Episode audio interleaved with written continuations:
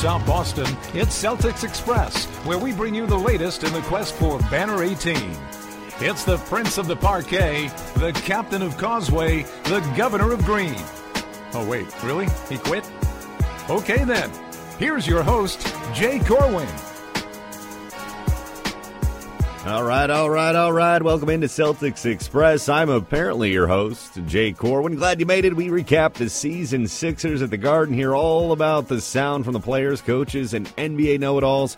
All you can handle in just about 10 minutes on Celtics Express. Kyrie Irving drops 36 points. The C's defeat the shorthanded 76ers 108 97 in Boston. The Celtics bouncing back from Monday night's home loss to Detroit with their ninth victory in 11 games. Celtics with a 54 44 lead at halftime behind Kyrie's 20 first half points in this one.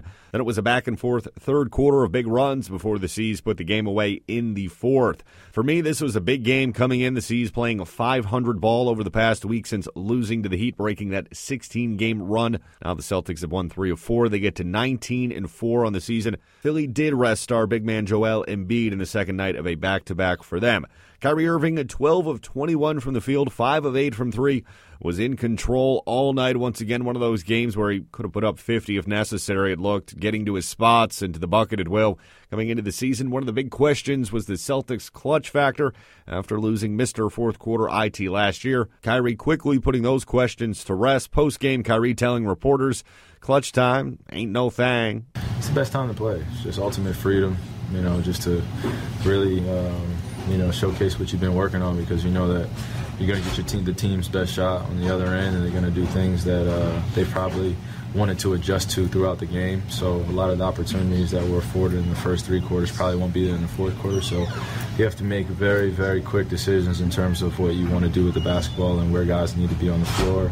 And when you're playing like that, some guys think a lot quicker than others, and I was just fortunate enough that my mind works a lot quicker than other people in the fourth quarter. So it just, you know, it just gets me going a little bit, and uh, you know, especially when it's a close game. It's just nothing like it. It was Irving's fifth game of this season with 30 points or more. The mass man with five of Boston's 12 three pointers.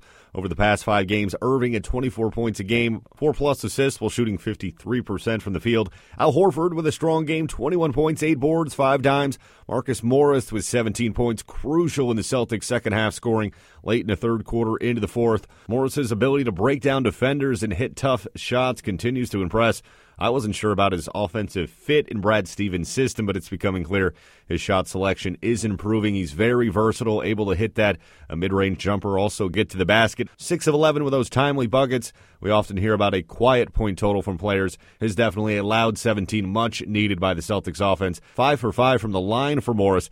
Free throws have been a team issue early in the season thus far, but 16 of 20 in this one. For you MIT listeners, we have I don't need to tell you that's 80%. The German Daniel Theis continues to be a huge factor for the Celtics defense. His length and verticality, along with Aron Baynes, part of that rim protection the Celtics were so lacking last year. Four points, eight boards in 14 minutes for Theis. Boston outscored Philadelphia 44 36 in the paint. It was simple how the Sixers stayed in this one. Three pointers, shooting 50% from deep, 16 to 32. The Celtics have guarded well for most of the season from behind the arc. They went 41%, 12 of 29. The Sixers did come in as the top rebounding club in the league. They were plus five in Boston. That number obviously hurt by the loss of Embiid. Meanwhile, Jaylen Brown continues to struggle since the passing of his best friend last week. Just two points, three boards in 22 minutes. There were times he looked straight zoned out on the bench as well. Jayson Tatum certainly picking up the slack, though. Another huge game for the Rook, who seems unfazed in late game situations. He had 15, 6 of 11 from the field, 2 of 3 from deep. After the game, Tatum telling ESPN's Jeff Goodman Boston was the perfect landing spot for him. It's a lot of fun. Um, it's definitely tough, but uh, I think I'm benefiting a lot, you know, playing with these great players and these veterans and guys that you know, have a winning tradition. And uh, I think that helps me out uh, along the way. Kyrie Irving also took time to speak about the Rook after the game, saying Tatum's showing a lot in this first season. He's doing a great job just figuring it out every single day. Man. I mean, he's a high level player, high level mind. Uh, he's mature behind his years, beyond his years. So he's always figuring it out on a day to day basis. He's a rookie still. He still has a, a long ways to go, but I mean, presently now he's in a further place than most rookies are in this league. The Tatum Ben Simmons matchup is leading contenders for Rookie of the Year. Undersold going into this one. They didn't guard each other, but an interesting angle. Marcus Smart, who again leads the team in plus minus at plus 15 in this one, left in the fourth quarter with a pain in his right ankle. He got treatment in the locker room for a sore Achilles. Said afterward he's feeling much better. It feels pretty good. Like I said, it was just a stinger. Um, I iced it and things like that, so I should be okay. Smart's impact on the game, tough to quantify, immense in this one with his defensive pressure and versatility. The shot looking better than it did early in the season. Again, just two for six here for five points. He did have eight dimes. The Celtics did come into this game after a full practice Wednesday, the first time they've done that in more than a month. In fact, Thursday night ended a run of 14 consecutive games in which Boston's opponent had the same or more rest. The Celtics 12 and 2 in that stretch. Dario Saric with 18 points and 10 rebounds for the 76ers. To me, one of the most underrated players in the league. A middle class man's Kristaps Porzingis, if you will. Ben Simmons, 15 points, 7 assists, 6 boards, 5 steals. Clearly very talented but mostly a playmaker and defender at this point.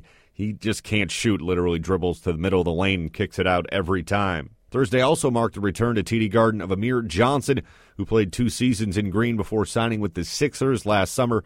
He had six points and six boards in 22 minutes. As the Sixers fall to 12 and 9, that number a bit deceiving. They played the Celtics twice, Golden State, and Houston twice, as well as Cleveland. As always, we head to the phones for reaction. Teddy, hit us with the goods. Got NBA on the brain? Call the sex line. Whoa there. That's Celtics Express Customer Service. Give us your take at 617 807 0013 to be heard on the show.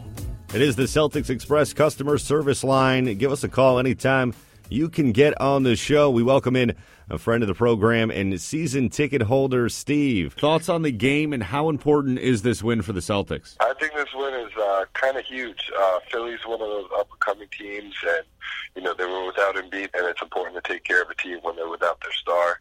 Uh, we've dodged a couple of bullets with stars this year, but you know you got to take care of business when the stars out. Does that tarnish the game at all for you? No, not really. I mean, I thought that last time they played, I mean, Embiid was on the court, and I thought Al did a pretty solid job of kind of taking him out of his game. And uh, if I remember correctly, I think he even like tapped out at the end and um, sat out the remainder of the game. Um, you know, he's one of those freaks of nature, but you know, he's like uh, a Florida thunderstorm. You know, he just kind of rumbles in and then rumbles out. Um, he's not consistent with minutes or or health. A fantastic analogy. So we look at the rookies, a big one coming in. Uh, not a very heralded matchup. Of course, they weren't guarding each other. We didn't hear a lot about it nationally, but Ben Simmons versus Jayson Tatum. Who are you taking? Ben Simmons is kind of a, a, a freak type player. Uh, that seems to be what Philly's going for. But, uh, you know, Ben Simmons to me is one of those guys that, you know, you can put a, a, a big on, and as long as he can, you know, kind of muscle them up a little bit, um, he'll be fine. You know, Ben Simmons just can't shoot. And Jayson Tatum, he's just polished. I mean, when he came out, I told people that, you know, he's Paul Pierce in two years, but longer. You know, he's just, he doesn't try to do too much. He plays within the offense. He doesn't make mistakes because he doesn't put himself in a position to do it. Producer Teddy Tuhad tells me off the air you mentioned something about Kyrie's minutes, and I had a similar thought. They seem really low, about 31 minutes a game this season. Not the lowest of his career, but right around that same threshold. Do you want to see that number go up? As a fan, you obviously want to see your best player out there for as many minutes as possible, especially a, a wizard with the ball like like Kyrie. But you know, he's one of those guys that I think he's fine being coached, and he's happy to be coached by uh, by a smart coach like Brad. And you know, I mean, the results speak for themselves. You know, they're not losing games because he's on the bench. Um, you know, I think that you know Brad kind of knows that he's got a bit of a, a knee history and things like that.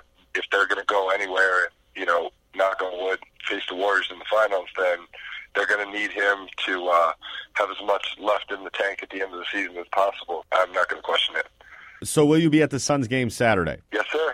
All right, so last game, Devin Booker, we know, torched the Garden. He was super impressive. Are you looking forward to seeing him again? Yeah, he actually put 70 on him. He's a good player, but, you know, Steve's has got one of those weird, you know, kind of trying to get to the bottom of the standings, try to get top picks, grab freak athletes type teams. You know, I, I don't think they're a very scary team. Um, I'll actually be intrigued to see how how Josh Jackson plays, considering he, you know, had all the travel issues and stood Danny Ainge up at uh, a Sacramento workout. We appreciate you coming on the show. Maybe I'll see you a Saturday on Causeway. We can uh, share a cheesecake up at Legends. Uh, thanks for coming on the show, Steve. We'll talk to you soon. All right. Thanks a lot. See you later. The Suns invade Boston Saturday afternoon. That's a 1 o'clock tip as the Celtics continue a five game homestand. The Suns on a six game East Coast road trip. They're sitting at 8 and 15 on the season.